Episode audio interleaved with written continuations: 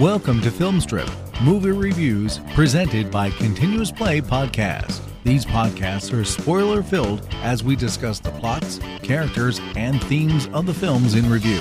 All content used or discussed in these podcast episodes is the property of the respective owners and used under the Fair Use Act, Section five oh four C two, Title seventeen.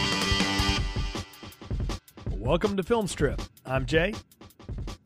I'm Ron. This is our review of Black Panther, starring Chadwick Boseman, Michael B. Jordan, Lupita Nyong'o, Danai Gurira, Martin Freeman, Andy Serkis, His Crazy Arm, and Forrest Whitaker. Directed by Ryan Coogler, released February two thousand eighteen on a budget of two hundred million dollars, already grossed seven hundred nine million dollars as of this recording, and probably going to top that billion mark. And got to be like the highest rated Marvel Cinematic Universe movie to date of the eighteen that are out there, right? Yeah, it's it it's definitely uh, at least up there for sure. Uh, I, I think that uh, Avengers might have slightly better critical ratings, uh, but only because it's a Joss Whedon joint. Yeah, um, but Before but we this thing is. This thing is making such a ridiculous amount of money. Oh, uh, and kind of built in knew it was going to, you know, like it just, I mean, it, I, all I heard for, a, you know, in November and December was, oh, nobody's talking about Black Panther. Nobody's talking about Black Panther. I was like, there's a freaking Star Wars movie out. That's why nobody's talking about Black Panther, okay? And a Star Wars movie, by the way, that made a lot of people mad, we should say, in addition to being a billion dollar, you know, film. Because people had to go back and make sure they were mad about it. And I was one of those, I'll say that. And, and now, you know, but in January, man, the full court press was on. And I mean, I saw this everywhere. I saw tons of trailers for it. And one thing I'll say about the movie from the, the outset is they didn't blow too much in the trailers. That's one of the problems in the modern movies nowadays is they'll... They give away too much, I think. And this one, like, it really only gave away the the goofy car commercial. I mean, the car chase scene uh, that's in it. But other than that, it, it kept a lot of things close to the vest. So, I mean, we, we kind of knew what the story was, but we didn't really know what Michael B. Jordan was going to be doing. And I, from the trailers, would have thought Andy Serkis had a lot bigger role than he does. He's really not in the movie that much. And I would have never known Martin, Martin Freeman was in this movie until I saw it. I mean, I, I've seen the trailer that has, like, one Martin Freeman reaction shot. But yeah. You're right. The trailer kept – I mean, they sold it basically on the fact that, hey, this is Black Panther. Go see it. Not yeah. that Marvel really has to do a lot to get people to go out and see their movies, but um, it, it feels like they were just leaning very heavily on this is a black superhero movie with a black director and a mostly black cast. So, you know, go get woke. Yeah, I mean, there was that, and then there came the critical part of it that was, this is the most important film in the history of black cinema and all of that bullshit and things like it. And, I mean, I, I just, any time somebody says something like that anyway, I'm just too old and cynical. I'm like, whatever. You know, I like I, I'll just dismiss that almost from the outset.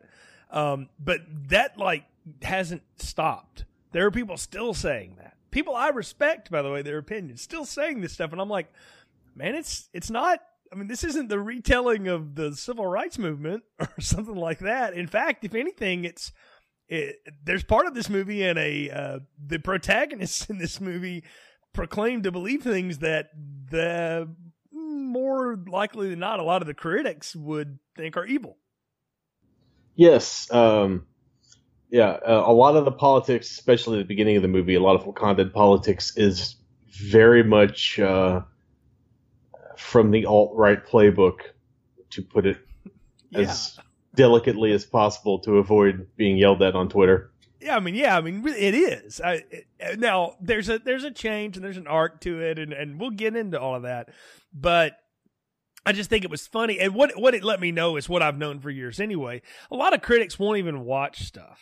And then they just put, you know, labels on it. And then the ones that do actually watch it and give it an eye. I mean, there's some of them that said, y'all are taking this way too seriously, you know? And I, I, I'm with you, man. It's a Marvel movie. At this point, those things just print money. I mean, they're like Disney animated movies. I mean, they really are. I, I, I can't think of the last one that just tanked, you know? I, probably The Incredible Hulk. And that still made a ton of money. Everybody just hated it because everybody hates Edward Norton because it's like a pastime now to do so.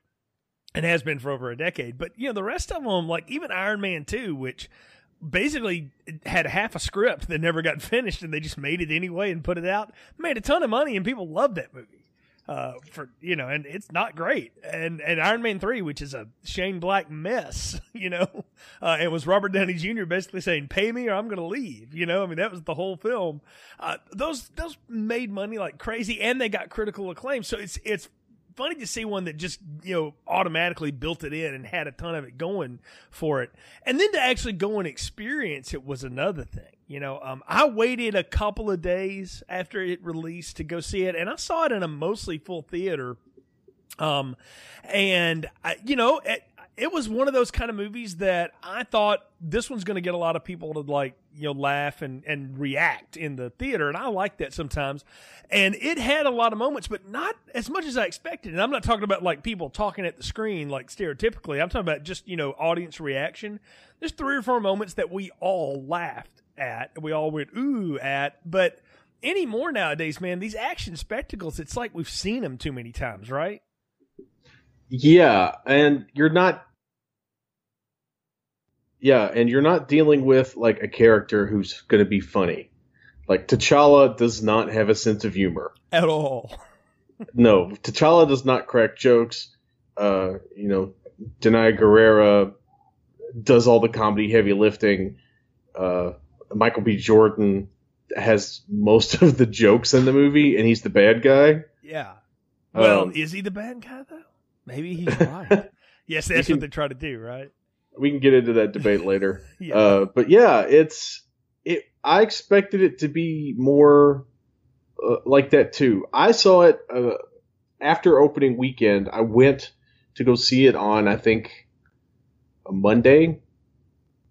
Yeah, was it a Monday or Tuesday? Uh, anyway, I went to I went to see it on like the day we were supposed to record, but then we had to push it back because the theater I was going to go see it in had sold out the Tuesday showings and the Wednesday showings in the time that I could go see it. So I had to see it literally two days after I wanted to see it, which was a week after it had come out, which is amazing. And when wow. I did see and I, when I did see it on Thursday, that screening was also show was also sold out because a local school bought brought a an entire class of kids, like thirty-one kids, in to see the movie.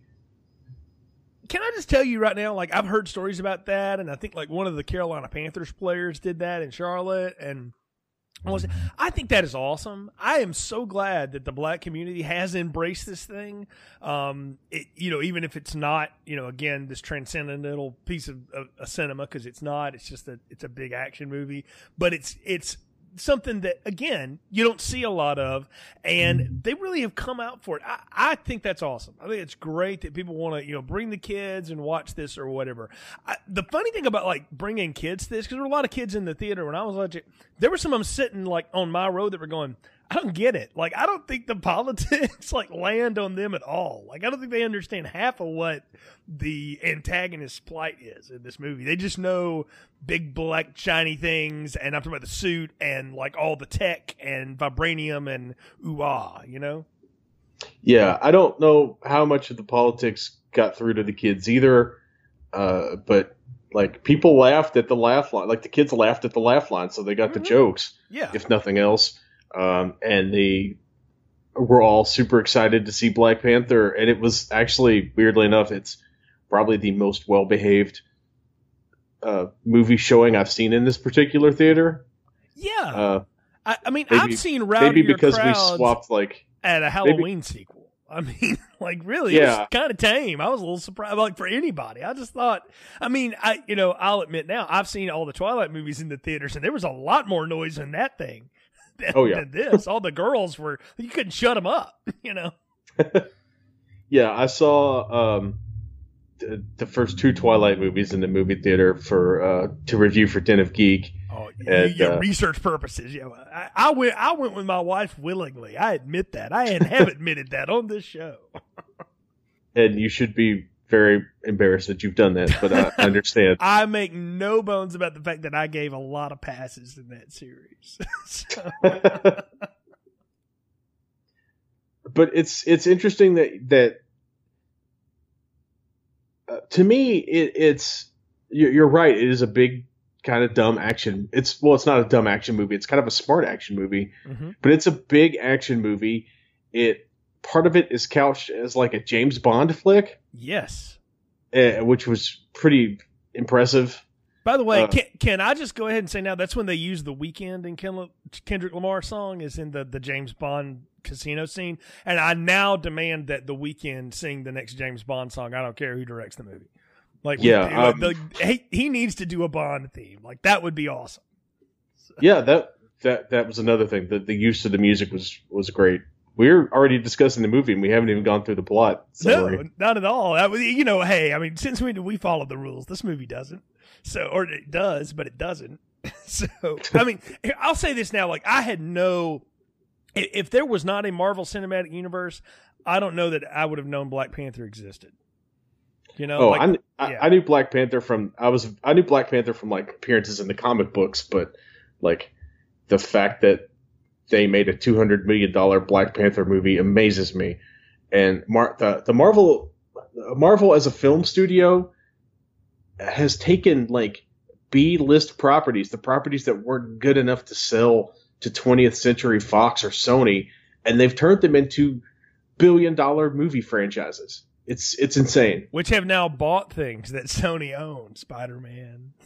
You know, in particular, X-Men that Fox had. You know, I mean, yeah, they, yeah, they've reacquired the bigger pieces that got away by playing the hits with the B level. You know, well, everybody talks about it when that first Iron Man came out, right? It's like, who the heck is Iron Man? He's kind of like a knockoff Batman, you know? And then all of a sudden, you get the right actor, R D J. And everything goes, and the next thing you know, it's you know you're you're sitting on top of billions of dollars, and eighteen movies later, with I don't know five more coming this year. It looks like, yeah, at least. I mean, that's the thing. It's just like you know, I would I would say I get sick of these Marvel movies, but there's one every five months, so I really don't have time to. It's like eh, they come out, and then there's another one. So, well, that's that's actually one of the smartest things I think Marvel has done, and you get. Like, the movie is a Marvel movie, for sure. Like, they all have a same similar kind of feel, but they work other genres into the fabric of the Marvel movie, uh, mm-hmm. which is, I think, what the secret recipe is. Because you, this, this literally half of this is like a James Bond flick, and half of it is like a cyberpunk movie, and half of it is like. Um, That's Zulu, uh, the the Zulu movie from the seventies, because you've got all that those great scenes of like tribal warfare between you know these various groups, but they're also fighting with super high tech weapons that just happen to look like spears and clubs, but also shoot lasers. Should also be mentioned that there's a there's a lot of Tom Clancy cloud hanging on this movie too, like his influence, not only just oh, the cinematic Jack Ryan, but like the written stuff, like. Like, Martin Freeman is a character I'm pretty sure he probably created somewhere along the way. it, it definitely does. You do get some of that Tom Clancy, and now I want a Marvel Jack Ryan type movie. It can't be any worse than the last two things they've done. No, it'll be it'll be way better than the last two Jack Ryan movies, or the T V show for that matter. Yeah, that T V show looks awful on Amazon. I'm just going to say, I'm not, uh, I'm not feeling that. That does not look uh, good at all. Um, maybe we can do that with the, or maybe Marvel can do that with the Black Widow movie that they're going to have to make. You know, that would be good, but like you, Hawkeye need, like he doesn't need his own movie, but he needs like a decent role in that. Uh, maybe just because I want Jeremy Renner to get good work, but. Because he's really good in those Mission Impossible movies. That's another thing, too. The the more recent Mission Impossible movies, like everything from four onward, Ghost Protocol and all that, uh, are, that's heavy in this movie, too. Like, you can feel it. Yeah, but uh, it, it is, I think it is a little more noteworthy than you're giving it credit for. Because this is like Black Panther is a C-list superhero. Oh, and yeah, that's what I'm saying. Like, I wouldn't have known who he was if it weren't for the M C U. You said you knew him from the comics. I was not a Marvel comic guy at all. I didn't really know this character existed until I heard people talking about it, and then he showed up in uh, Cap Civil War, and which this movie basically picks up right after, and um, I, I wouldn't have known anything about him. So the fact that they've taken something that is, again, very niche and very minor and made a two hundred million dollars movie out of it just shows you the kind of house money, one, Marvel is playing with, and two, the fact that I think they know their audience, Ron. I think they know how to give them exactly what they want and give it just enough of a twist to make it different so that you don't know that Slice Zero is the same thing as Slice. Yeah, that's that's a good point. And they got to know how popular these characters are. Like, how they have a built-in audience of kids who love Iron Man and the Hulk and all these. Like, my nephew among them has, like, mm-hmm. an Iron Man and a Hulk, and he loves the Hulk. And, you know, this they got to realize that there's going to be some crossover, and by slipping, by, by putting Black Panther in to uh, one of the more established uh franchises, it's a great you get a you get the introduction all the introduction you need for Black Panther out of the way. Yeah, and I you mean, can just jump right into a self-contained movie that is refreshingly small in scope. Mm-hmm. This is like this flick's about the internal politics of an African country that's, you know, the size of West Virginia. That also doesn't exist. But yeah, I mean, yeah, it's it's very small. That's the thing about this huge action movie is how small it all really plays. But the best ones always do. I mean, really, the best movies convince you that they're this huge thing, and they're really kind of small.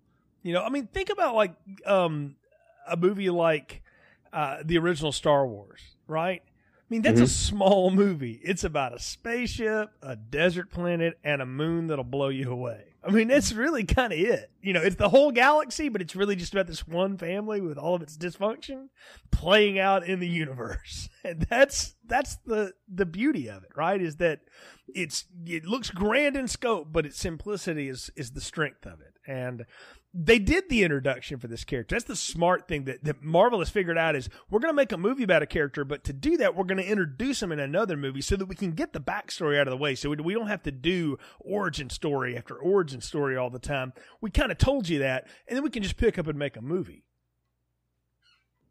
Yeah, and it where it works so well that way um, to yep. the point to the point where I'm excited to see who they're going to just ra- have randomly show up in the next, uh, you know, standalone Marvel movie. Well, I mean, it, uh, if you believe what we've seen from the trailers of Avengers Infinity War, everybody's going to Wakanda. Everybody. So, based on what I saw. So, I, you know, I, I definitely Cap and uh, and his buddy uh, Bucky, but uh, we'll get to that. I guess we do need to get to a plot summary, though, Ron, right? It's time to to summarize. If you haven't seen this, then somehow you're listening to this. Uh, spoilers. Um, but uh, we're going to try to summarize this. There's a lot that goes on in this one. I'm just going to try to cut the through line here. So, following the death of his father, Prince T'Challa returns to the hidden fortress African nation of Wakanda to take his th- rightful throne. He survives a fight-to-the-death-style challenge from a mountain tribe of Wakandans who don't revel in the technical marvel of the nation's supply of vibranium.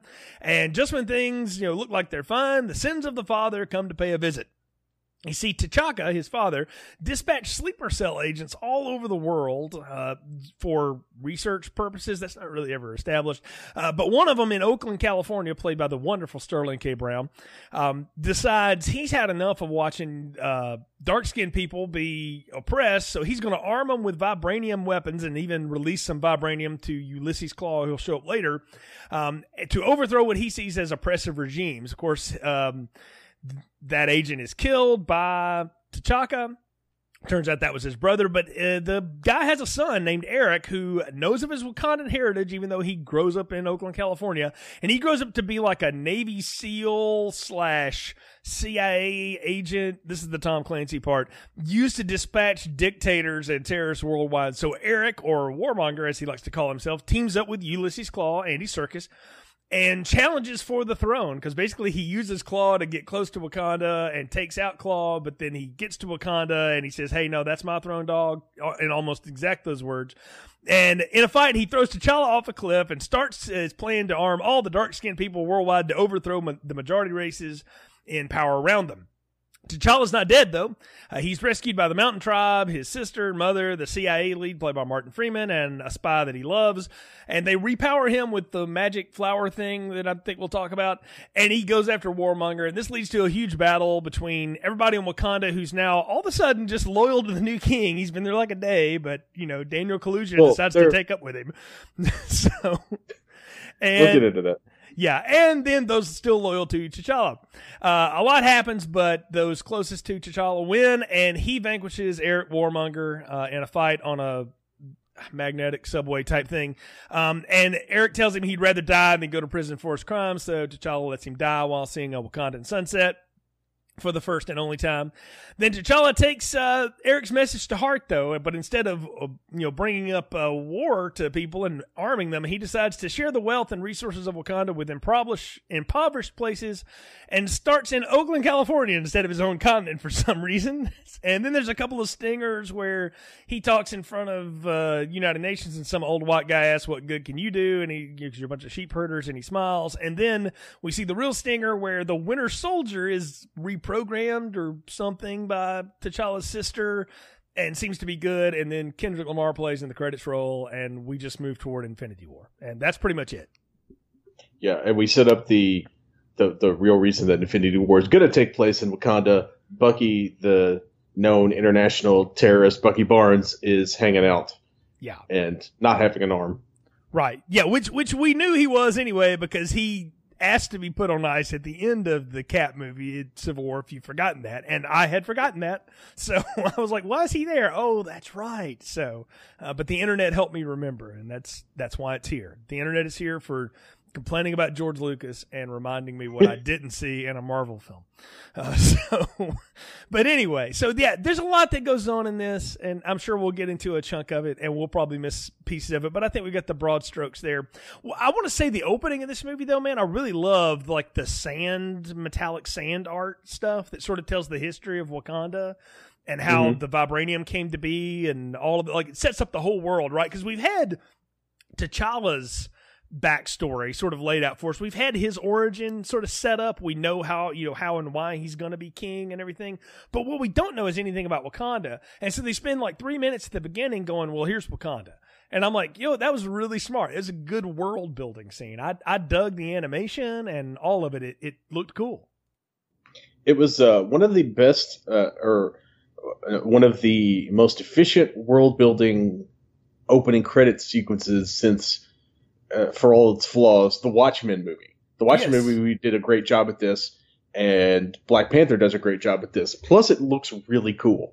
Oh, it looks awesome. I mean, it's it's uh, you know, back in the old days, you know, when I was growing up and stuff, like you'd just get like a title card on the screen, and then Conan the Barbarian came along, and I got Mako to read it to me, which I thought was awesome before that great uh, uh, soundtrack kicked in. But now you get to show, right? Like, you know, you know, you got to show. And so I, I, again, I really dug it. And I'm with you. That opening to Watchmen, I know people hate on that movie. That movie's fine. I mean, the third act kind of falls apart, but everything else in that movie's fine. But that opening is fantastic. That opening is perfect. And this one is just about the same. Like, it, it sets up everything I need to know. There's the people that go to the mountain. We're going to see them twice later. Okay, pay attention to that. Everybody else, woo, vibranium. And, like, we set up the purple flower. The Black Panther gets his powers from it, how it all happened, and that's kind of it. And, it, and you know what? It's just enough to set the scene, but not too much to bore me. Yeah, it, it's really efficiently done. Uh, it's easy to understand.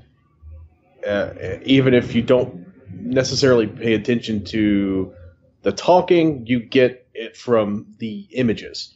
Yeah. And it and it does a great job of even setting up the internal politics of Wakanda as to why they have things like this uh, ritual combat challenge for those of royal blood, um, why they've got this tribe of people who just hang out in the mountains and don't aren't all in on the Black Panther thing, and why they have the other four tribes, why everybody has a completely different style of dress than everybody else. Uh, it also sets up the fact that they decided to isolate themselves from everything around them, including their own continent, for you know thousands of years. And this is also a prickly part of the story, I think, because it gets thrown in their face often by the antagonist that, where's Wakanda been when we were doing this? Where was Wakanda in slavery? Where was Wakanda in World War Two? Where was Wakanda in the L A riots? Where was, you know, where was Wakanda?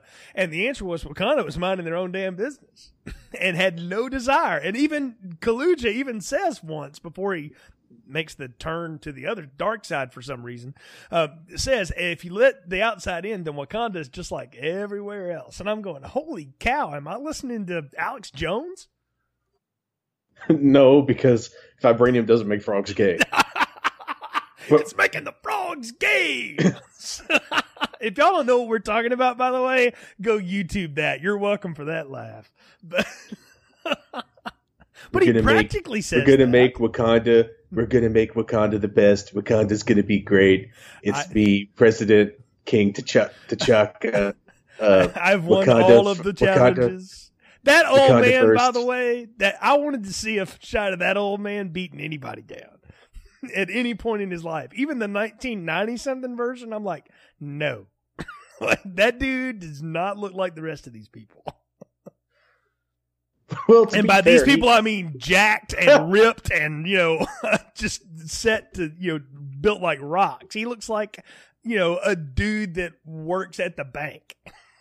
But to be fair, he might have been ripped when he was a young guy. We saw him and... in nineteen ninety-two. He wasn't he wasn't ripped well, then. We don't see actual him, though. Look at him. He's in The Ghost in the Darkness. This is He's true. One of the guys in The Ghost in the Darkness, so he's pretty, you know, at least he was physically fit. Plus, he's got the magic of the purple drink. That's just, oh, we're gonna get to the magic of the purple drink, but but I do like we you know we get this whole thing as they're basically gonna pose as a third world country so that they can be left alone because who cares, right? It's just another hole that you fly over, right? And that's their whole like that's their security too, is that you don't really pay any attention to it. And then we go to nineteen ninety-two, Oakland, California, and I'm like, wow, I did, I did not know we were gonna be doing this. And then I get I get what I think is one of the one of the best kept secrets about this was that Sterling K. Brown had a cameo in it, or an extended cameo, if you will, in this. And I you look, I I don't watch This Is Us, but I watched every second of The People versus O J Simpson. And as someone who followed that case for years, and I read and listened to Darden and stuff, he had Chris Darden down. And it's one of the yes. greatest performances ever. It's just a great actor. And he gives, I mean, he's in kind of a, you know, it's a small role here, but he really gives it something. I, I dug this, and I dug the whole idea that, like, he's set up as, like, him and his, I think him and his boy are, like, going to rob a bank or do a heist from Payday two or Grand Theft Auto or something, right? Like, they're trying to do something. They got the kids, Matchbox cars, and this is where the van's going to go. And yeah, they're, they're, they're planning a bank heist. That's what it's okay. Yeah. And because it's going to fund whatever, you know, they're about to lead. And then the, the ladies with spears show up outside the door.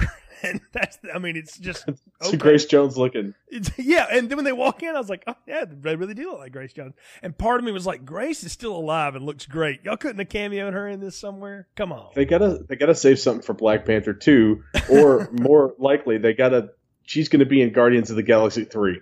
That's probably she's, true. She is clearly from space. She's from Space Africa.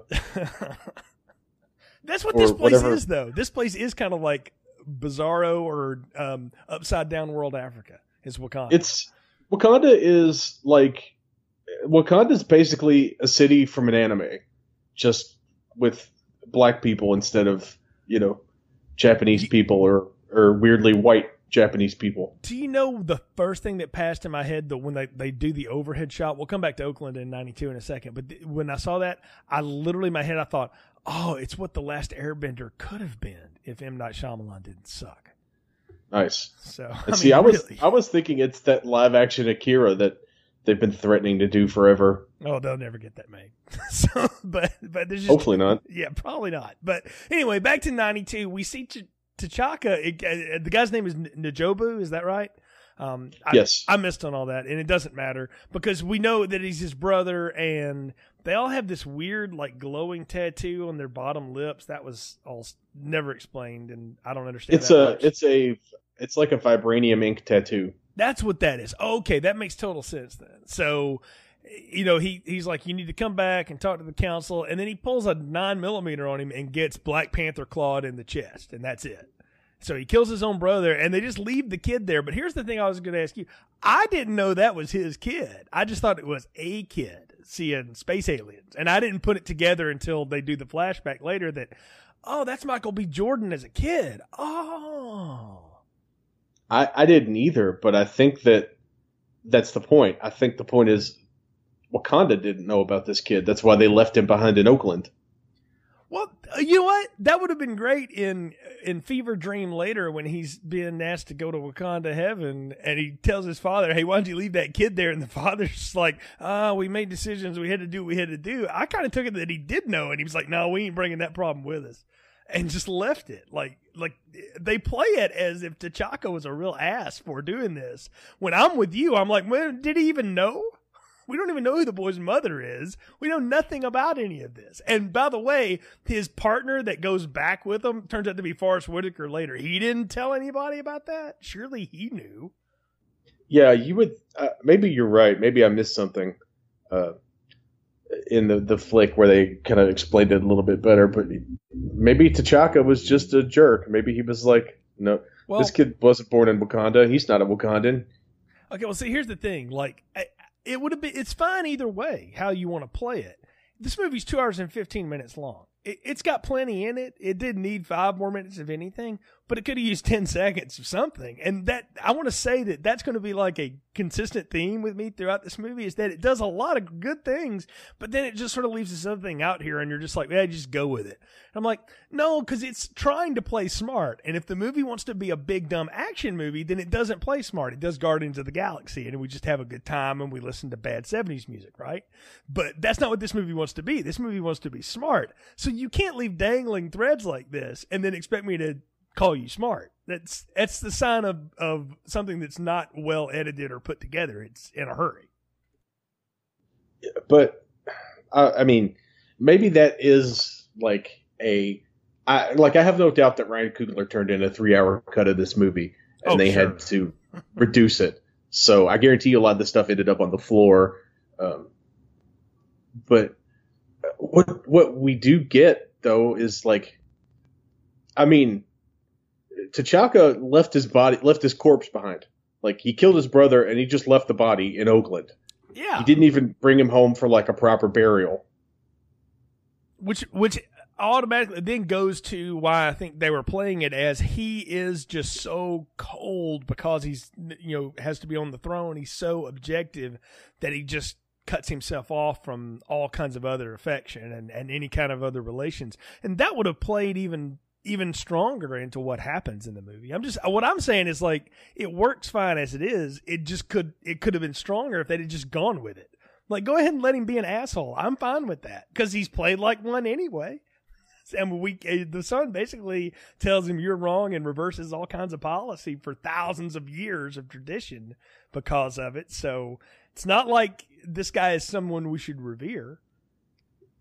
Right. He, but I do appreciate that he's not a straight up bad guy and he's not a straight up good guy. It's a rare, it's one of the many rare shades of gray that you're going to get in this movie because he is, he's kind of back and forth.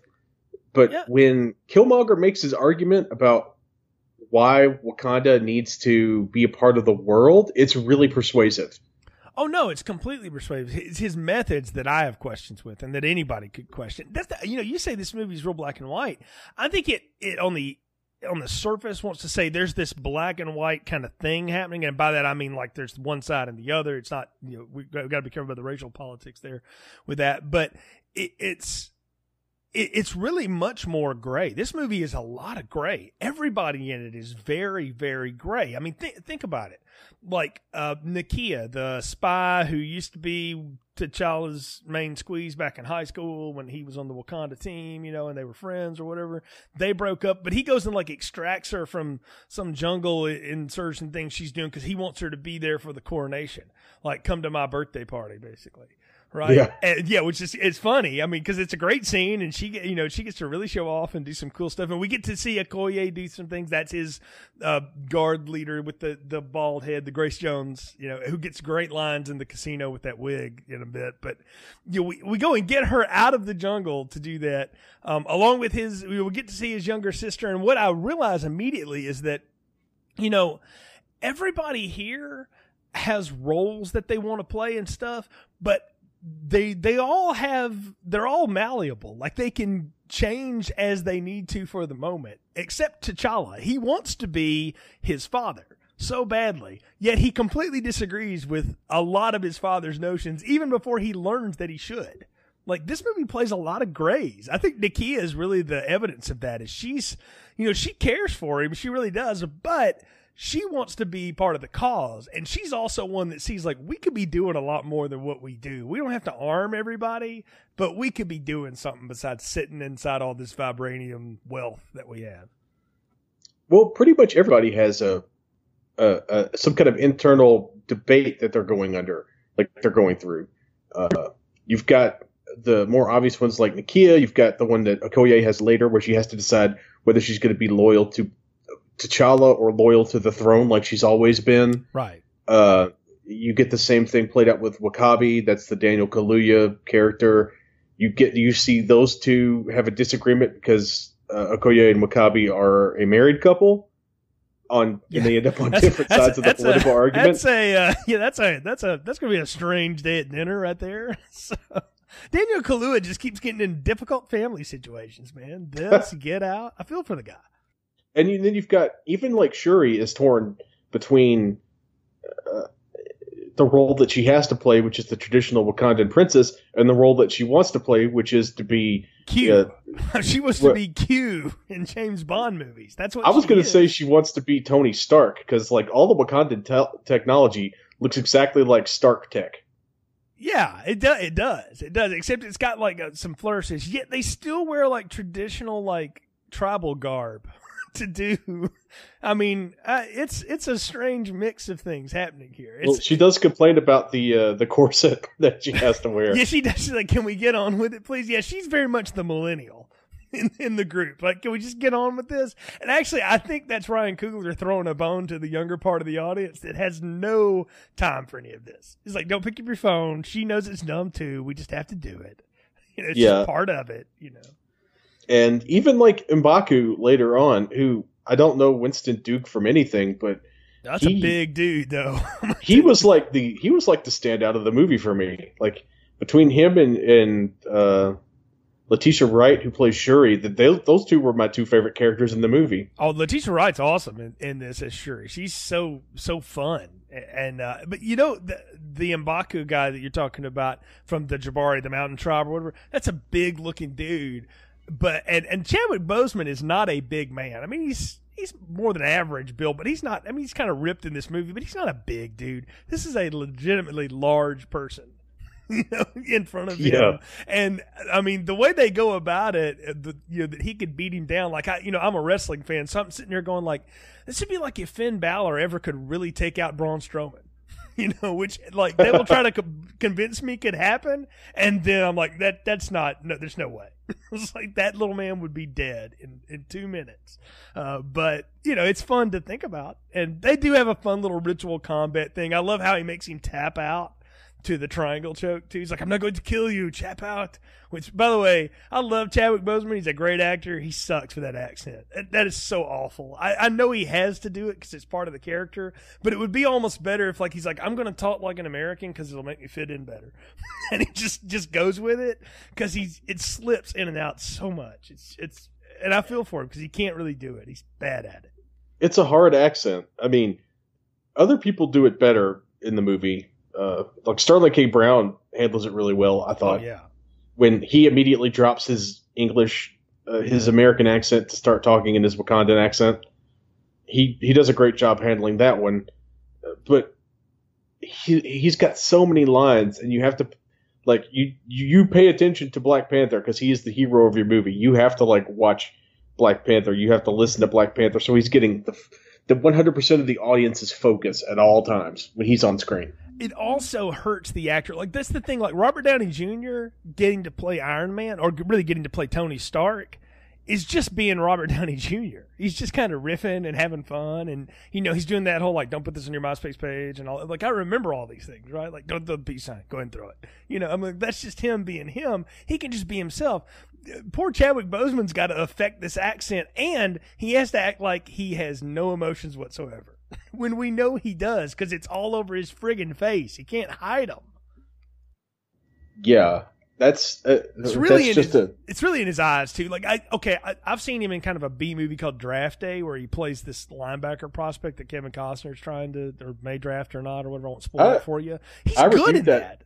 I he's, reviewed that movie for Den of Geek. Yeah, he's really good in that. Yeah, he's really good at it, but his emotions are in his face. Like, he does this whole scene when he finally does get drafted, and the look on his face is like, man, it's very real. Like, it, that, that's how this guy acts. It's how he emotes. It's how we all do, really.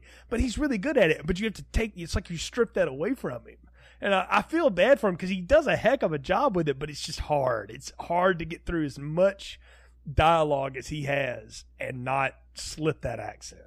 And, and and when he's unmasked, I think it it it's really effective. Like, to me, the best scenes in this movie, or at least the, the scenes that resonated the most for me emotionally, were the Wakandan acid trip flashbacks.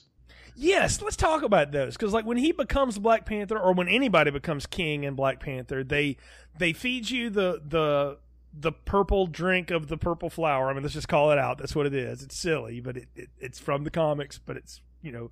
I, I was sitting there going, I was like, Lil Wayne, Black Panther? Yeah, like, so sip, you the... sip on some lean, then you have a seizure, and they bury you. I mean, yeah, they bury you in, like, some red sand or snow or whatever's nearby, and then you you trip the light fantastic until you wake up and are king. But, like, you, I think you're supposed to, like, connect to your elders. Is That's the idea? Yeah, you're connecting to your, yeah, your past. And you're I, connecting to, like, the past.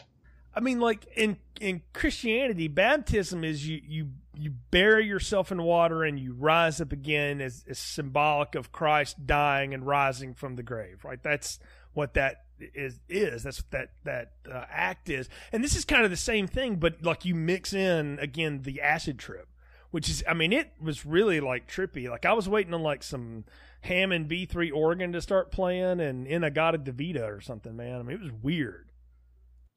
yeah, Ken Ken Kesey's going to show up. Uh, the guys from Easy Rider are going to ride by. Some, something. We're going to have a worm with like a Freddy hat and a Jason machete go, hi, how are you doing today, kids? You know, something. Like, you got like random stuff. A rabbit's going to talk to you. Hunter Thompson's going to be there snorting powder off a flea. There, there you go. You got that. And telling you how, you know, it's all the government's fault. Exactly. That's what, that's what I needed. But no, you just kind of go to the Wonderland or Alice in Wonderland um, uh, forest and talk to your dad wearing a toga. Well, that was the thing. When it was T'Challa, he goes to a uh, a pre-Vibranium version of Wakanda. Right. And he's connected to all of the Black Panthers that were before him. When it's Killmonger, he sees his dad. He goes back to Oakland because he has absolutely no connection to Africa. Right. He go he goes to his dad's apartment, and he goes to the place where he found the Wakandan journals, where he kind of discovered who he was and where he was from. So that's why I said in the plot summary, like, he knows of his Wakandan origins. He just has never seen it. He even has lines where he talks about, I hear it's the greatest sunsets ever, and that's why he gets to see one before he dies, you know, because we have to pay that off. But yeah, he. I guess you go to what you know as your formative place. You go to your. You go to your ancestry. You go to it, what it is. It's it's a giant, uh, basically, uh, the African diaspora story. You go okay. to your homeland, and Chadwick Boseman or T'Challa has Wakanda. He grew up there. He knows everything about it. You know, he's seen that Wakandan sunset a million times. Killmonger has no origin. Killmonger only knows Oakland. Right. Killmonger Killmonger has no real concept of his his heritage, what it means to be Wakandan, what it means to even be from the continent of Africa, because all he's got is those books and the ring. Can we talk about like how smart he is? Not just as a character, but like the, the what we're to believe about this guy is that he grows up. He graduates from the Naval Academy at age nineteen, which means he accelerates in school at an incredible rate.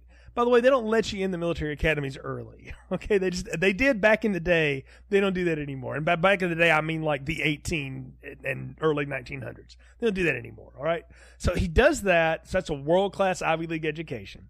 He He's in the Navy SEALs, all right? So the guy's jacked. He's ripped. I mean, Michael B. Jordan's not a big dude either, but he can play muscle. I've seen him play. You know, he's in Creed. I remember him from Friday Night Lights. He was great in that, that show. When I first saw him, so you can play an athlete. I mean, he's he's definitely someone who's built um, and can and can look, you know, fierce and all that kind of stuff, even though he's not that big. Um, but he does this. He he's not only a great SEAL, but then he goes to work. Like he gets out of the Navy and goes to work as a C I A operative or like Blackwater, basically. So he's, you know, he's one of the, the secret soldiers of Benghazi. He's one of those types of guys. He's an operator. He goes. Yeah, he's in, in the uh, he's in the Army of Northern Virginia. Yeah, there you go. He's he's there to go and like disrupt governments. He does all of this while maintaining this incredible intellect. And what I'm saying is like th- we're to believe this guy does this because he's so hell bent on revenge against Wakanda that he pushes himself beyond all kinds of other human obstacles. And I'm like, at no time did it ever dawn on this dude, you know what, I got a pretty good life. Maybe I'll just go to work for uh, Randstad and make about, you know, nine hundred thousand dollars a year and just let it go. But he's so hell-bent on revenge that he can't let it go. And I'm like, that's so cheap for a guy that's this smart and has accomplished so much that he's willing to just throw it all away in the name of insurgency. But is it, is it throwing it away, or is it executing a master plan? Well, I mean, that's the thing, is he would tell you it's executing the master plan. I'm telling you, as again, I'm being academic advisor, guidance counselor here, going like, Eric, you really got a good chance here, man. Don't blow it. Nobody cares. Nobody cares about Wakanda. Let it go. But then he goes back to Wakanda and he becomes a, a God King superhero. Yeah, that lasts on for a day, being... causes a civil war, and he dies from it. That doesn't work out too well. Yeah, but until the part where he died, it was going pretty well. I mean, actually, it wasn't. There's a drop line, and I don't know if you caught it, but I made a note of it. That we're, like he's talking to Kaluuya again, and he's going, well, only New York, London, and L A are on board, but everybody else will get in line after they see how that goes. And I'm like, see, that plan, not, not everybody's on board for mass insurgency. You know, so many people are like, maybe that's not the way we should do this. I'm not saying diplomacy pr- you know, cures everything, but blowing everybody to hell doesn't either. No, that's a good point.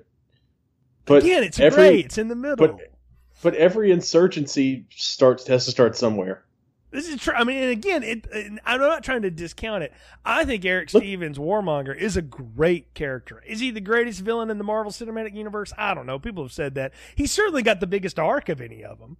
And he's definitely got a much bigger arc than most, like, you know, first movie villains get. And I don't, I don't know if he's the best one, but he's the most interesting one. He's like, got the he, most interesting the one, plight, that's for sure. Yeah, he, he's the one who that I've been who has stuck with me past the movie. Like, can I tell you though? I, and I want to tell you, and this is taking nothing away from the script, which is really well done. But I'm putting a lot of that on the fact that they got the right actor for it. The thing that worked about that Creed movie for me, because I went and saw that reluctantly. I was like, I don't know about this. Like, spin-off Rocky movies, eh, you know, I don't know. I went and saw that, and I was like, man, this is awesome because they got the right guy to play that. He's got just enough attitude, just enough intellect, and just enough subtlety to pull all that stuff off. And that's what this role is, too. Michael B. Jordan is, I think, what people will remember from this more than the character. I think he he is fantastic in this. Oh, yeah. He's amazing. And he he makes a very interesting point in the way that it makes you stop and go, you know, he's he's not entirely wrong. Maybe the method is wrong, maybe I don't agree with the let's all arm up and, you know, go go you know hell bent for leather and, and overthrow everybody. But he's also not wrong to go, where the hell have y'all been the last two thousand years? Better yet, where y'all been the last one hundred years? You know, you're yeah. sitting on this, and you're just, you're literally sitting on it, you know, doing nothing with it. You don't even want anybody else to have any of it. Captain America got a little bit of it, and you lost your friggin' minds. You know, I mean, it was, I mean, really, he's not wrong with that. And that's what he appeals to. And, like, I think Nakia is the one that sees it first. She's like, he's not wrong. You know, like he, yeah. we are just sitting, and T'Challa's the, again, he wants to be his father so badly, even though I think deep down he knows his father's wrong. Mm-hmm. Yeah, that's, that's definitely a big part of it. I think, um, you're right. Michael B. Jordan is definitely probably the standout, but if you look at this movie's cast list, like, it is chock full of great people, even in small roles. I mean, Martin Freeman's on the screen, what, fifteen minutes? Yeah, but he's a great role, though. Like, usually the government, like, person is, it just screws everything up, right? Mm-hmm. And if for once, and outside of a Tom Clancy movie, for once, the C I A are not incompetent morons. You know? He's very cool. He never lets himself get over upset. And you know what? He's also very mission-focused, too. There's a point where he's he's having to shoot down some drones that are taking the weapons away, gobbledygook, whatever. And he's having to fly it from remote, and there's something trying to shoot through the glass to get to him, and he's like, screw it, I'm staying and finishing the job. And I'm like, that's that's exactly what someone like that should do. You just never see him do it. Yeah, exactly. But, like, Martin Freeman's great. Uh, we've already talked about Winston Duke and Letitia Wright. They're both great. Daniel Kaluuya's great. Sterling K. Brown. But to me, like, Danai Gurira, to see her, like, be able to do some comedy was a lot of fun. And she's great in that role. That's kind of the, the hard-ass but cracking jokes type of character. Yeah, they, they go to the, the casino in South Korea or whatever, and she's got to wear a wig because, of course, she's bald and got military tattoos all over her head. And she's like, I look ridiculous in this thing. And the first chance she gets to throw that off and start kicking people in the face, she's like, hell yes. You know, and I, I laughed at. I mean, again, I thought that was funny. That was and yeah, she gets that was all a the big comedy. Yeah, that was a big. That was a big. That was a huge laugh line in the theater, uh, especially when she's like scratching under the wig. Yes, exactly. It's like, this is annoying, you know, and it's it's making fun of all of this stuff, you know. But what what's, and, and, what and and Angela Bassett. It was great to see Angela Bassett in a movie again. Yeah, you know, I told I totally forgot she was. You're right. Yeah, she's fantastic in this as T'Challa's mother. You know, because she's very much somebody who's also has a duty and a role to play, and just is mm-hmm. has to set aside self to do it. And that's the thing, though, is you have all these people that that keep preaching that and living that in front of them, but T'Challa and Eric are two people who cannot set aside themselves to just do their job. Like, their personal beliefs and interests and the way that they think that things should go, they they fight against it. And T'Challa more than Eric, because Eric just acts upon all of it. But they refuse to set aside self for the greater good. And that's an interesting thing, because usually it's the other way around. The leader's trying to always get everybody else to not lose their minds and stuff like that. But it goes from within this time. It's from with up. Everybody below is like, calm down. We got this. Let's not do this. Let's do this. You know, or whatever, where the two leads are both very much driven by their emotions and fighting against them the whole time. Yeah, that's a, that's a great point. Uh, It, it's it's interesting to think about how. Do you think that um, Killmonger really wanted to destroy the world, or do you think he was just acting out? I think he wanted to destroy the powers that rule the world in and keep minorities oppressed. I firmly believe that, because he says it and then he acts upon what he says, and he has a plan for it. I, so does that mean does that I start think, with Wakanda? Say what? Does that start with Wakanda? Well, it did, because he threw out the power that be. They they're all minority in Wakanda. So what did he have to do? He had to get the majority. He got he got one of the military leaders on his side. He figured the guard would come around because they're tied by duty. And look how everybody just falls in line, too, by the way. Can we talk about that? Like, this is why you're just following orders is not necessarily a good idea. I'm the new king. Burn that shit down. Okay. And all the purple flowers are gone. I'm like, well, it was damn. It was burn that shit down or I'll kill you. Well, which, yeah, yeah. To be fair, I mean, is a I think I think his line was, "When I say that shit, I mean it," or something like that. And I'm like, okay, I, I get it, but every, like everything else starts to fall into place too. Every you know, ring mouth guy, everybody else, you know, just is like, okay, yep, we're there, you know, because I guess they fear him because, well, I mean, he did beat the crap out of T'Challa and throw him off a cliff. So we can't. He did power slam him into no, but nowheresville. So we we know that. But I, I don't know. Like I I think he I, honestly because his major first two of his major targets are in America. I think he cares about America. L A, New York, London's just sort of nearby. You know. I thought it was uh, New York, Tokyo. Maybe it was Tokyo. I thought L A got dropped in there somewhere though, because I mean it, it would make sense because either way, historically the. Historically, three very oppressive societies and very colonialist societies, because mm-hmm. I think everyone knows about Japan's activities in World War Two, but that was just the beginning. That was just like the end of the Japanese Empire. The Japanese did that for hundreds of years. Exactly. So, and uh, we all know the sun never sets on the British Empire, and of course, who is the only thing close to a superpower in today's world?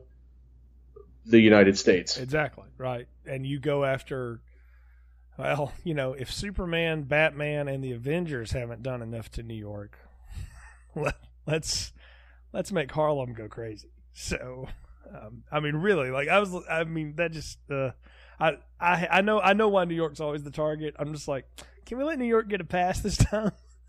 Like, it would have been funny if he said, "No, we're giving New York a pass this time. We're going for Boston." Or something like that, you know, just to I would have break it up. I thought he should have. I thought he should have gone after San Francisco. Yeah, that would like, make sense. Anything in California. Tie back to, what would tie back to the Oakland thing? Plus, right. I mean, if you really want to disrupt the world economy, just go blow up Facebook.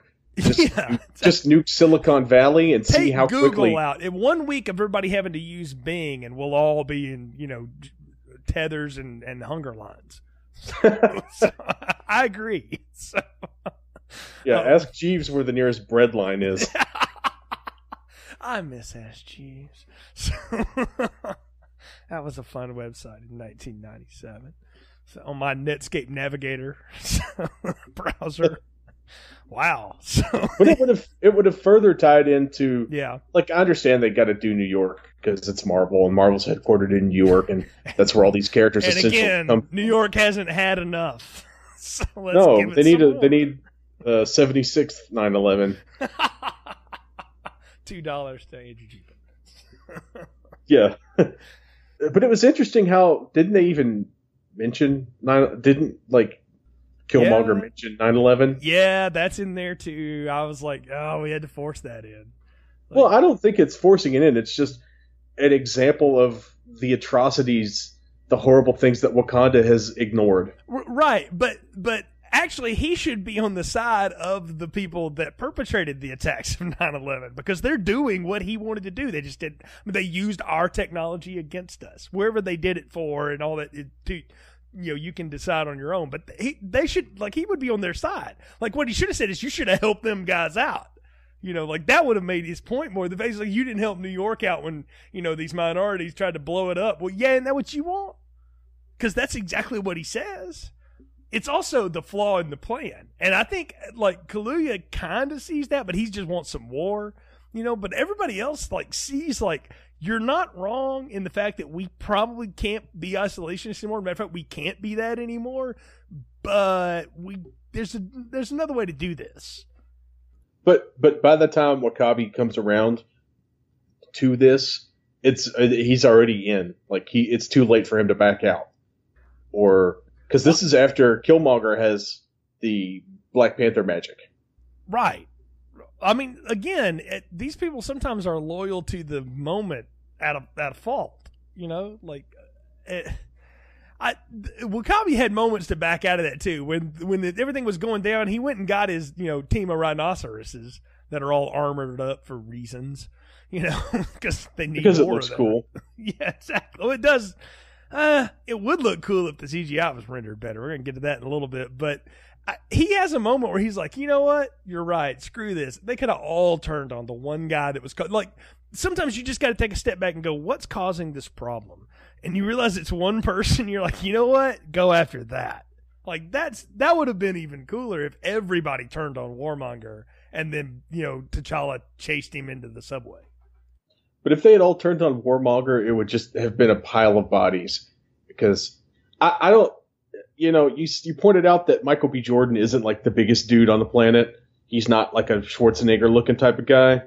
But he definitely fits into that uh, that Van Damme kind of role where he's a sleek, yeah, uh, he's a sleek, graceful murder machine. He looks like an M M A fighter. Yes, he does. He very much looks like an M M A fighter. He's ripped. He's got all these little bead like tattoos on him. We find out it's that, like uh, scarification. Yeah, he scars himself every time he like kills somebody, and I'm like, damn. I mean, he's he's covered in them, and that's just like. I mean, it just leads to to more badassness that he is, because he is. I mean, but you're right. He's a sleek, very ninja killing machine. You're right. And that's before he gets, uh, gets, yeah, that, gets into yeah, that lean. Yeah, he got that from the Navy. So like, he, that's before they gave him purple drink and a gold suit. You know, so, and, and, uh, and that's one of the things I appreciate the most about uh, Martin Freeman's character, the Everett Ross, when when. Killmonger shows up and, and they go to Ross, and Ross is like, yeah, this is exactly what he's trained to do. He goes into a small country in, in, a, in a precarious situation and assumes power. Like, this is what the C I A told him to do. This is like straight up School of the Americas, you know, Iran-Contra type of stuff. And, and I appreciated that he was just, it wasn't like, oh God, he's the most dangerous guy in the C I A. You know, it wasn't necessarily like, he was some sort of extra powerful, like an extra C I A, like an extra C I A agent type. Like a, he's not an er C I A agent. He's a C I A agent. This yeah. is what C I A agents do. Yeah, he was a, a, a he was special forces. He was a Navy SEAL. But most of those C I A guys have a background in the military before they join the C I A, or they're they graduate from an Ivy League institution and join the C I A. So it's kind of like he is just, he is an exceptional C I A agent, but this is what the C I A does.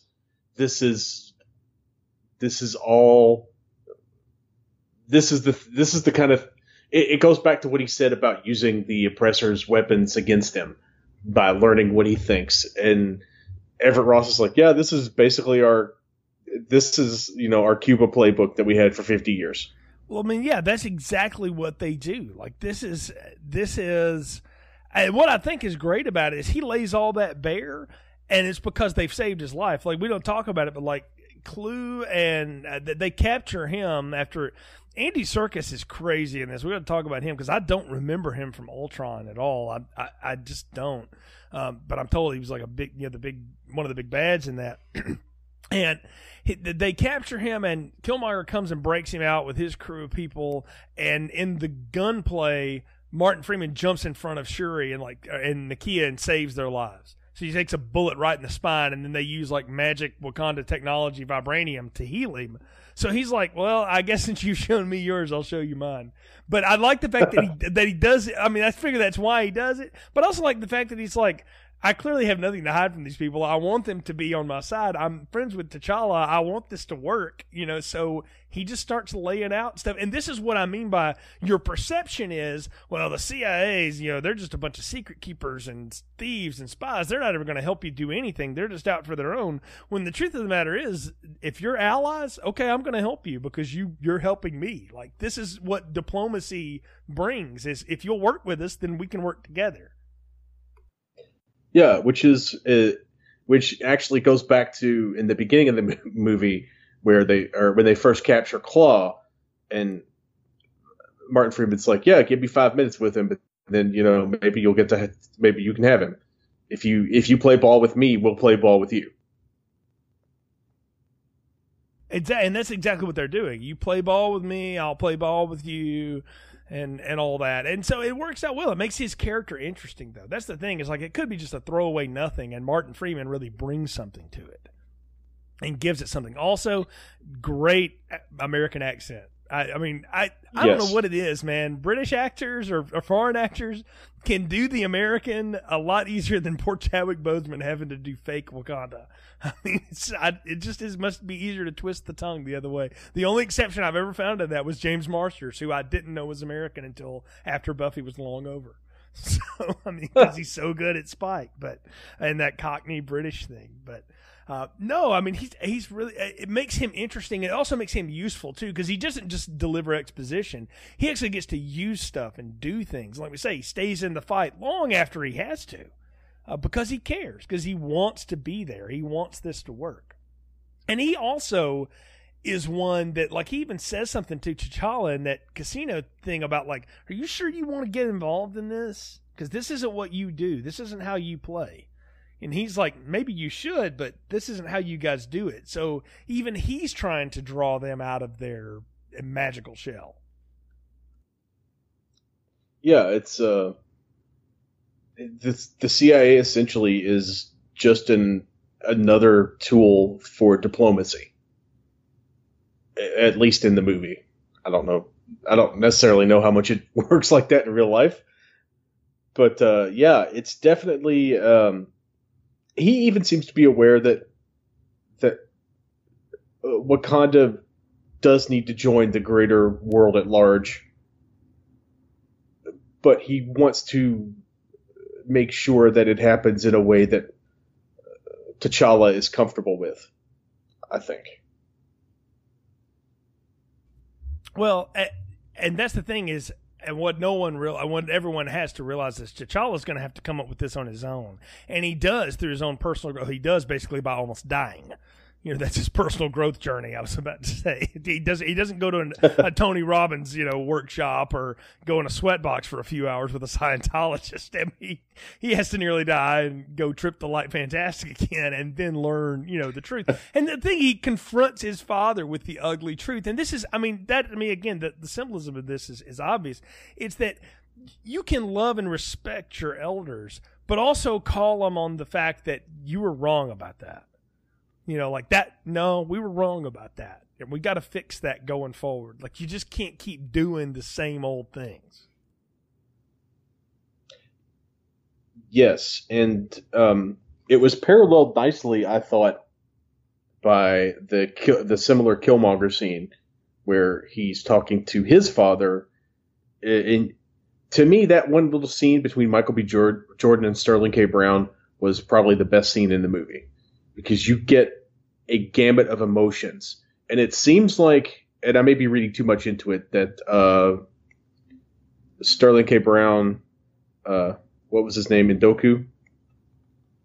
Yeah, no, in, in N'Jobu. N'Jobu.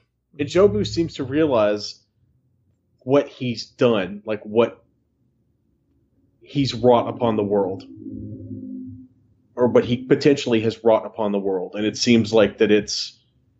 Because we see him cry, right?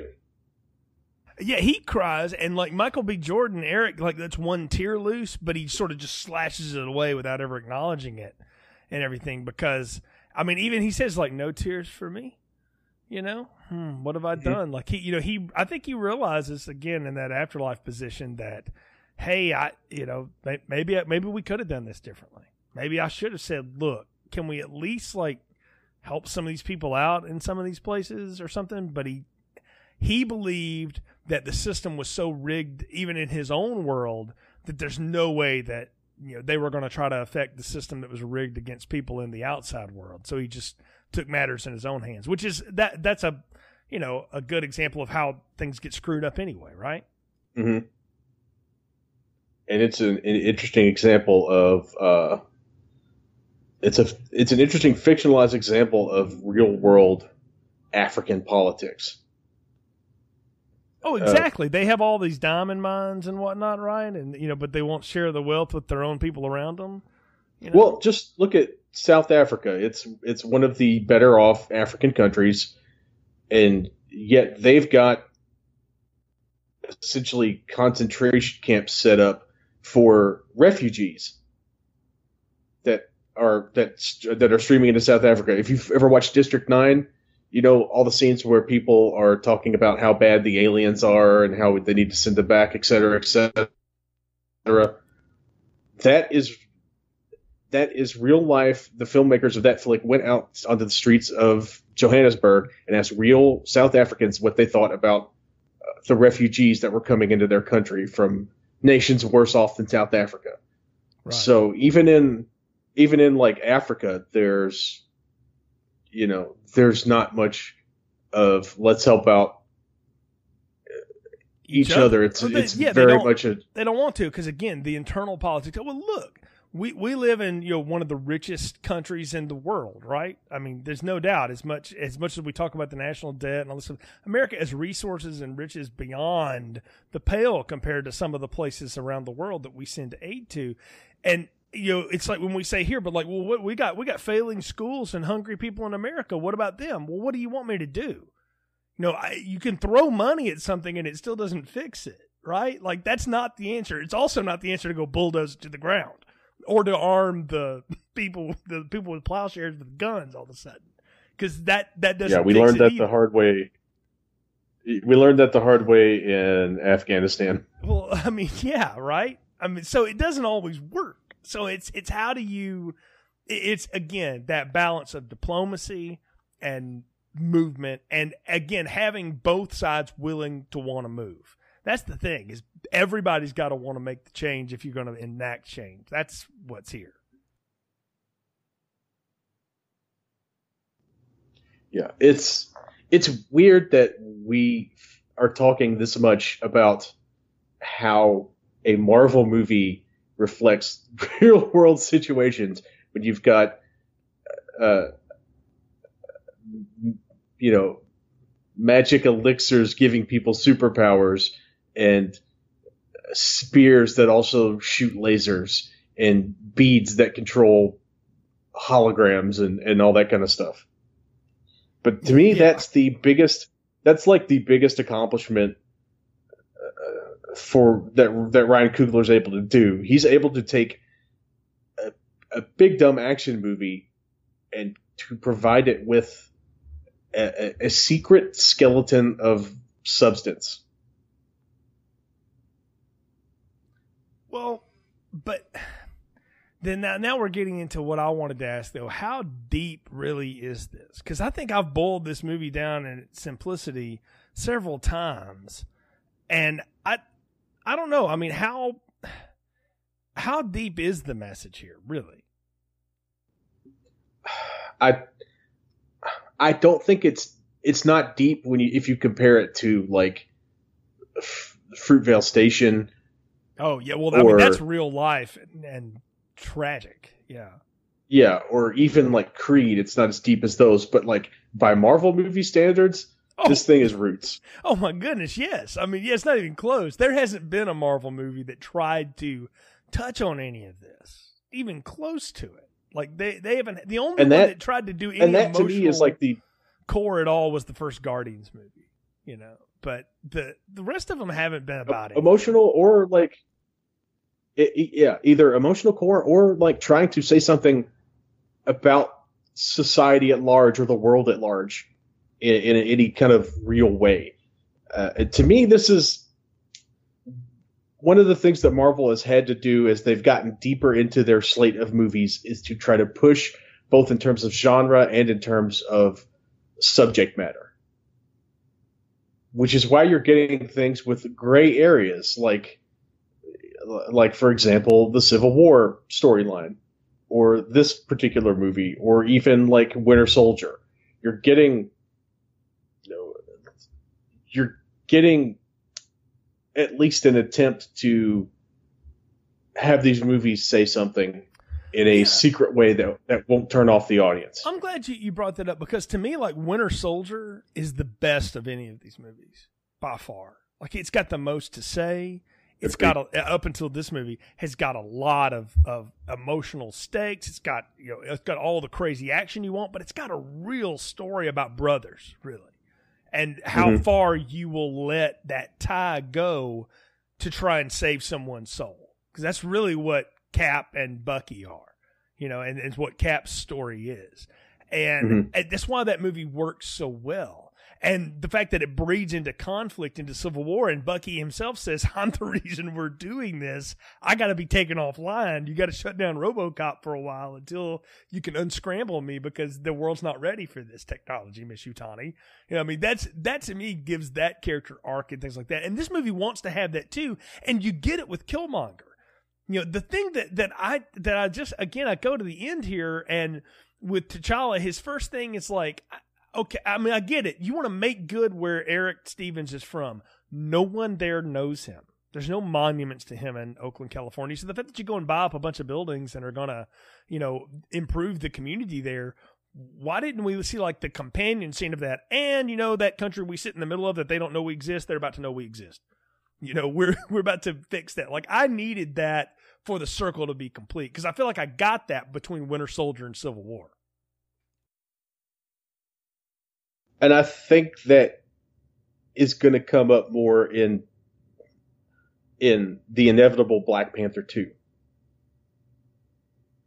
I think that is it, it's a satisfying movie. It feels like a fairly complete movie, but it is not a one hundred percent complete movie. And I think that you're going to get more repercussions in the Black Panther universe from these decisions that have been made. Oh, by far. Because, I mean, you, you're about to open up the can. Well, it's going to be what the world found out when the Avengers really existed in Avengers.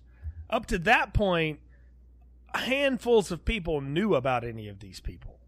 And then all of a sudden, you've got a Norse god chasing another one on the like Snakes of Doom from Transformers and Star Wars movies, while a Green Monster, Iron Man, uh, a, a girl with a couple of guns and a dude with a bunch of arrows shoot them all down. I mean, the world got woke to that moment pretty fast in New York. And we saw the aftermath of that was they were heroes, right? People talked about them. And then they became like out of fashion. Like that was sort of the, the you know, the, the turn of it, right? So this is the same thing again. It's now the world's going to know, because that's that line in the United Nations is like, what can a bunch of sheep herders and fishermen do for the world? And you just get that little smile on Boseman's face. Again, the emotion on his face, the man just does it. And I'm like, yeah, that's awesome. Like that was a great like mic drop line. And then you go to the cool songs. Yeah. And it, it it's, it is one of the things that Marvel struggled to handle. Uh, I'm a I'm a fan of the movies. I've seen, I think, all of them except for Doctor Strange. I'm waiting for that one for some reason. Um, well, I haven't had two and a half hours to sit down and watch it yet. But uh, one of the things they haven't done well is to explore the ramifications of these world-shattering events so much. You're getting a little bit of it in, like, for example, the Daredevil T V show and some of the street-level Marvel stuff. Uh But there hasn't been necessarily as much attention paid to, look, this guy has a nuclear reactor stuck in his chest. This guy turns into a giant green murder monster. You know, this yeah. secret spy organization has a flying aircraft carrier ship. You know, super soldiers are real things that happen. You know, Tony Stark built all these murder robots. Uh, you know, these are things that that happened that you don't see the repercussions of. And I think this is the first step to kind of seeing possibly more of the effect that this kind of thing has on the world at large. Because the that much vibranium is going to essentially revolutionize the Marvel Earth. You, I mean, you would think it would change everything, right? If if it's as a, that's the thing about vibranium that I also don't have quite a grasp on, and maybe I missed it. You can help me with it. So it's a meteorite that like infects everything, and because of the meteorite's capabilities mixed with the Earth, is what it makes the elements the way it does. I mean, it creates that flower and all this other stuff. But is it like reproducing, or is it is there an actual like finite amount of it that we can measure? Uh, my understanding is that there is a finite amount, but that Wakanda is sitting on the entire entirety of that finite amount. It's essentially like how China is sitting on the world's biggest supply of rare earth elements that are needed to make things like computer chips. Uh, I mean, there are other places in the world that have those, but China has them the most accessible, and they are the most willing to pollute themselves to extract them. So that mm-hmm. is basically the rare earth elements are some of the most important and expensive elements on the on the face of the earth. There's a finite amount of them. Uh, they are incredibly valuable, and this is essentially the Marvel Universe version of those rare earth elements, because vibranium is incredibly strong and incredibly light, as we've seen with Cap's shield. That thing should weigh fifty pounds, and it doesn't. Mm-hmm. Um, and it has uh, conductive properties. It, it's, it's yeah, it's basically like super platinum. I mean, essentially, yeah, it, it, it's like this. It's some kind of super element. I mean, I get that, right? But like, what I was getting at was, if there's a finite amount to it, then that's actually um, the. That could be part of the argument that T'Challa and T'Chaka and other Wakandans can make to, like, look, we'd love to go out and solve all the world's problems, but that's not how this works. And even if it did, it would be a poor idea, because when this is gone, it's gone. So what, you know, we, we can't do that. So yeah, maybe we shouldn't hoard it, but what all are you going to do with it anyway? We made weapons out of it to defend ourselves in case you ever got wise to what we had going on here. Imagine if, you know, again, imagine if Hitler got a hold of some vibranium, you know, what that would have been like, right? Like, you can imagine the disaster that it could be. So I, I get, like, Wakandan's reason. That's why I say, like, if that could have been more established, this movie didn't need to be longer, and maybe it is in the part that got cut, but that's still something you should have left in, is what I'm saying to Ryan Coogler. Like, that would have been good to know, because it makes that point defensible, because the way this movie sets up is that their their position is no longer defensible, and it actually is if there's a reason for it, but it's never explained. But they're also sitting on an entire mountain of vibranium, and they have haven't even scratched the surface of the resources that they have, which is supports the argument of It's it's essentially as if all the the Saudi Arabian the Arabian Peninsula countries decided, hey, we've got hundreds of millions of gallons of oil, let's let's release it in trickles and drabs, yeah, and keep it all for ourselves and, and not share it with bidder, the world, right? Well, and look, not even sell it to the highest bidder. Yeah, exactly. We're going to sit. Well, look, it's what it's what uh, people have been saying about what's up in Alaska for years, right?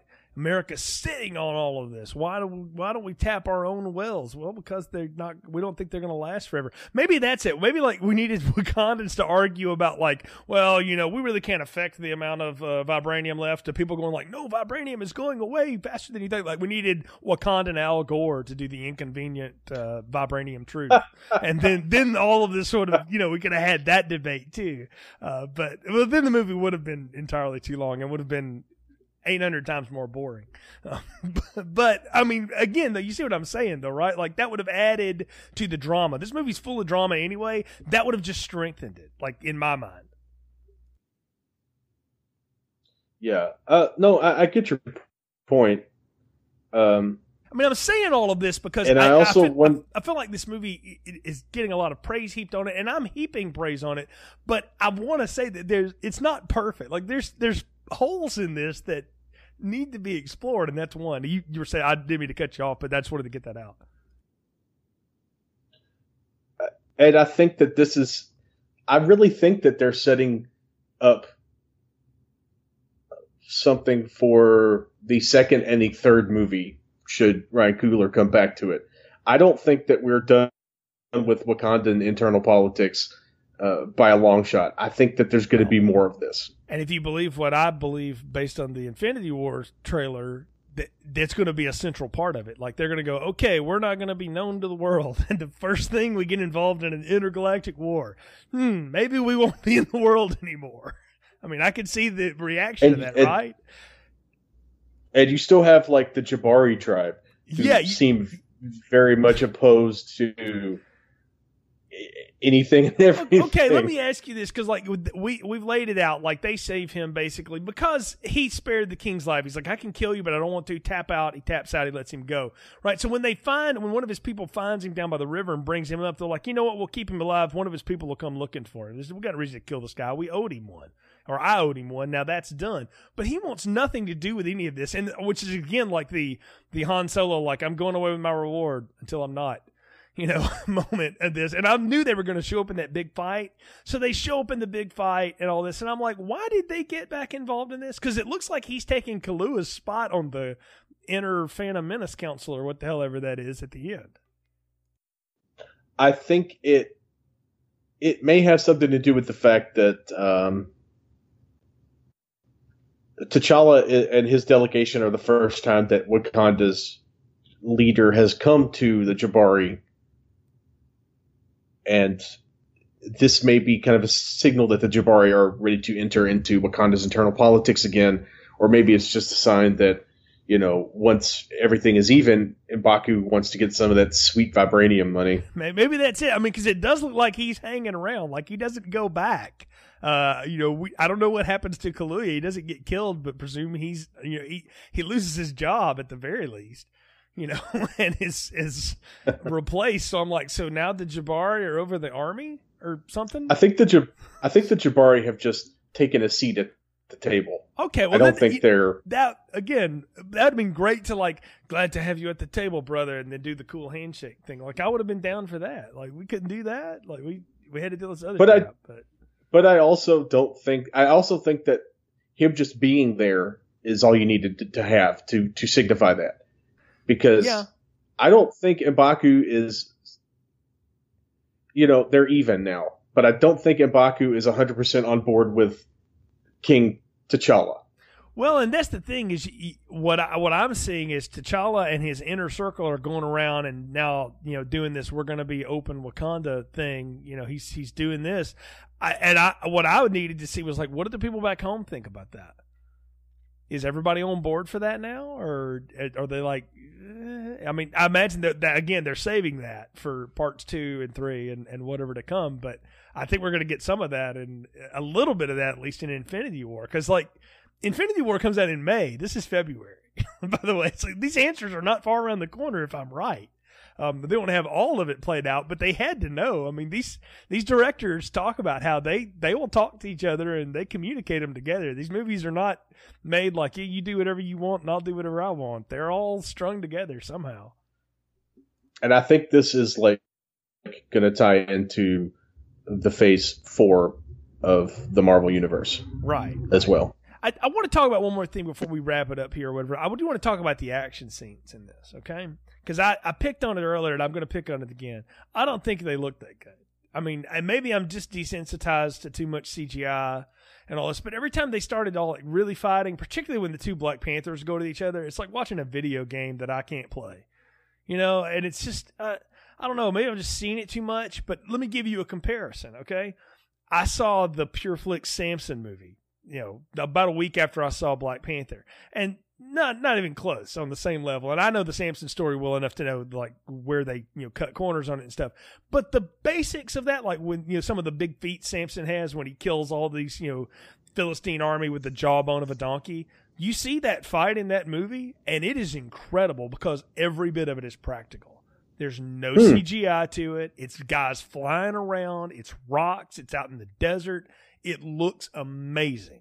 And and it looks amazing in comparison to this when I see Black Panther has this cool power in his suit where basically the more you hit it, it stores up energy that can then, like, do a blast of energy out of it. So all these people pile on him and then he blows them all off of him. Samson does the same thing, just, you know, with the power of God or whatever. So, but it looks so much better in that cheap Samson movie than it did in this two hundred million dollars Marvel movie. And I was like, man, I just wish, and I don't know how you do it, but even in a movie like this, we couldn't have got some more practical effects. Like, the fight between him and Eric takes place in a universe where neither actor is there. And it just, it just, I don't know, it saddens me a little bit that it's just all so, just, it's just computer now. It's all it is. Yeah, I would have uh, preferred something a little more practical myself, but everything up until the the final Black Panther versus Black Panther fight, I think, is pretty good. Uh, you're, you're right. I'm not a big fan of the giant rhinoceri, if only because if you chase a rhinoceros in a Jeep for like fifteen minutes, it'll fall over dead from a heart attack. Wow, so, did not know that. Yeah. Um, so well, maybe these are Wakandan rhinos, though, and they got some of that Vibranium heart stuff going on. Well, that that is part of it, because they did say it mutated the plants and the animals, and I think yeah. you're going to...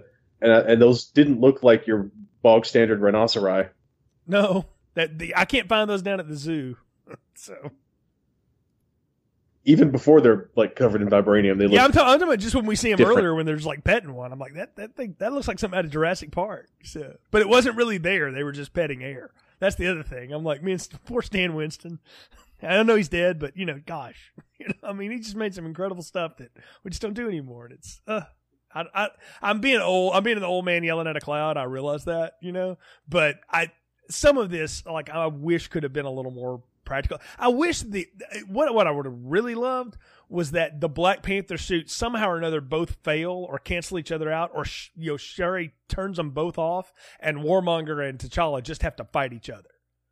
Like that that would have been cool, yeah. And if T'Challa had gotten the upper hand on him, that would have been that would have been I don't know, it would have meant something. It would have been neat to see those two guys well, that's, go at each other. But that's that's exactly how the fight happened, because the the the. the maglev train thing that they fell on, those sound dampener looking deals, nullify the effects of vibranium, which is why he's able to stab him to death at the end. Right, right. No, I, I get that that's thematically what happens. I'm talking about like as an action scene, those suits stop working and those two guys in a non-computer generated place have to go at each other the way they're doing on those cliffs. You know, like oh, so okay, I get it. I get the, it. The, the fight scenes before, the the challenge fight scenes are. I mean, I know they're shot at like in a fountain in Atlanta or whatever, but like they're two guys going at each other in a physical environment with nothing else but so themselves. So they should have pulled the pulled the helmets off. Yeah, if they could have pulled the helmets off and pull somehow or another pulled the the Black Panther magic out of both of them. I don't know how you do that. Get a shaman. I don't know. Call Willow, you know, from, from Sunnydale to do it for you. But you pull that out of them and they just have to go mono and mono. That would have been cooler to see. And I would have, I'm saying I would have liked that more than the Frogger on steroids that we got at the end of this movie. Yeah. The, the final fight was the least satisfying part of it. Yeah, the third act of this movie is incredibly not satisfying. Like, it, everything builds up like to the, the moment that he takes control, and then after that, it's it's just a speed race to the end. I did like the uh, some of the individual fights that you get in the big brawl. Uh, like, I like the part where um, Killmonger squares off against the uh, Grace Jones guards. Yes, that's, that one was it, pretty good. Again, Coogler knows how to shoot this. Have you seen Creed? That looks like no other Rocky movie because he had a genius idea about how to shoot that in one shot with a camera moving around the guys, like he, like a bird's eye view of watching a fight. And it was it was amazing. It looks awesome. It's the part of it that really holds up in the fight scenes. And some of these fight scenes look great, but everybody's holding like plastic C G I crap to fight with, and I just I kind of just want everybody to throw all that stuff down and just go at it just go at it one time. Just, you know, uh, you could even give in Killmonger another damn catchphrase. Let's do let's do it old school, son, you know, and just just go at it like we did on the playground in Oakland, you know, whatever. Like, I would have enjoyed that more than what I got to see. What I mean, I knew it was all leading up to he's going to somehow or another wait to the right moment to stab him when the sound dampeners are on or whatever. Like, you know, that's coming coming from a hundred miles. But that's the thing, though, is like usually that would be the end of the villain. He dies because he removes that from himself and bleeds to death, because he has this great line about like, bury me at sea with my ancestors who jumped off the slave ships because they knew that, that was better than than being held captive, because I'm not going to jail, basically. And I was like, what a what a damn hard way to go out. But for this guy, I mean, it makes total sense, because as intelligent and gifted as he is, he's so hardened against everything that he's hell bent on Wakanda burning down. And when he fails, yeah, kill me. Yeah, that's um, it was kind of nice to see him just face his death so directly, or to basically cause his own death so directly. Uh, and I think that is the only way. I don't think this is a character who would reform. I don't think there's a way you can Bucky him. No. And and you're right. And I think that's why that Bucky scene's in there. It's setting up another movie too. But I think that's in there to show us the contrast. We talked about this way back when we reviewed Heat, me, you, and Kurt. And we talked about that showdown between Pacino and, and De Niro at the end of that. When Pacino mm-hmm. shoots him, spoiler alert, for a twenty-something-year-old movie, Pacino shoots him twice in the chest. And De Niro says, I told you I was never going back. And like they shake hands as De Niro dies, right? And and I'm like, but yeah. that was there was no way that guy was going out, because he says it earlier in the movie. He's like, I ain't, I'm not going back to jail. You know, it's like, you'll have to kill me because I'm not going back to prison. And that's pretty much what this guy said too. He's like, I'm not I'm not going to be in prison. You know, and again, he's been trained to. If if you're a SEAL or you're a C I A operative and you're caught, you take that pill or you're like, kill me. I ain't telling you nothing. You know, because that's what you're supposed to do. So he goes out the way he's supposed to. Uh, I didn't want him to come back. I mean, he's a great character, but he. He's not someone that wanted redemption. That's the difference between him and Bucky, too.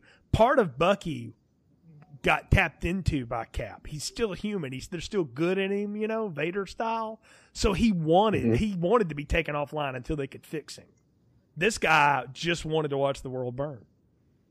Now I've mixed like everything together, and we're all confused.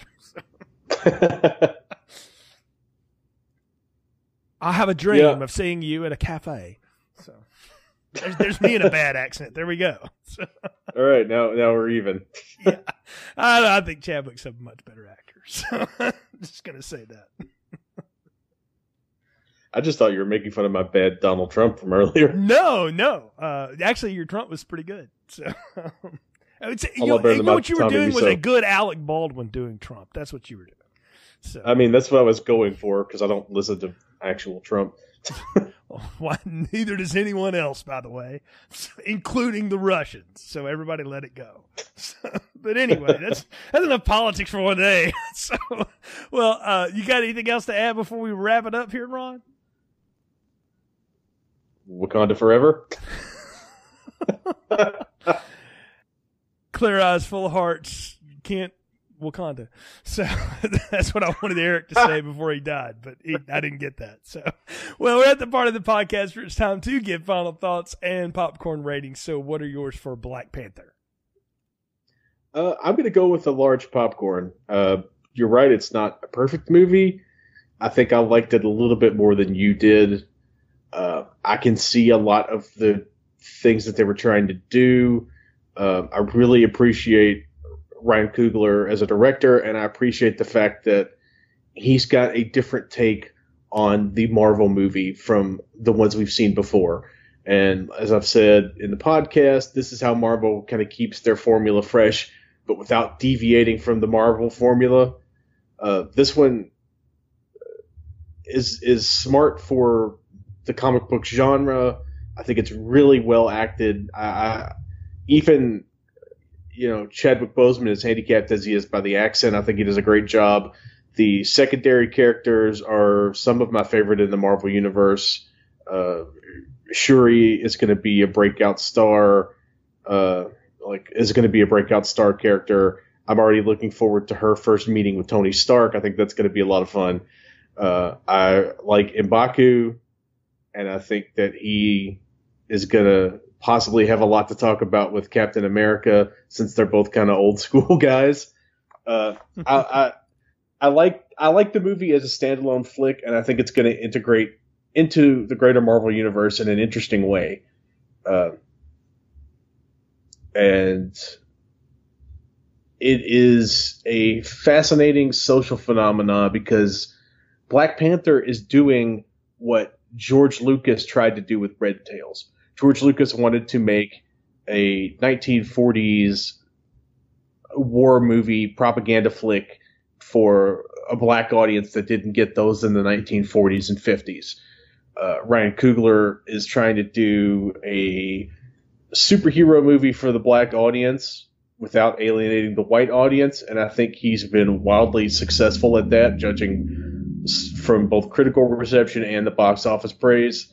So I'm going to give it a large popcorn. I was very satisfied by it, and I would like to go back for seconds, and I hope that Ryan Coogler does come back for seconds, because he's very he seems very thoughtful about what movies he will and won't do, because he turned down the chance to do it Creed two.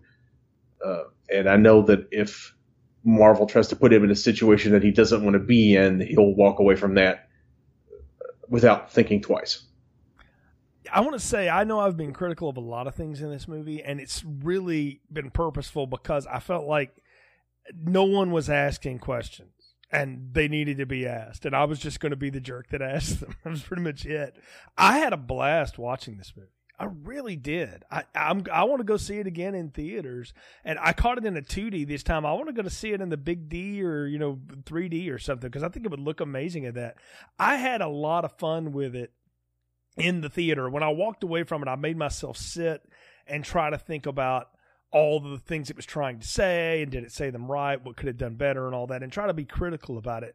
But that said, I had a blast with this movie. This movie's a lot of fun. It's a lot more fun than most of them. I'm bored with Marvel movies. I've said it before. I have, like, Marvel lash. I just, you know, almost don't care about half of it anymore.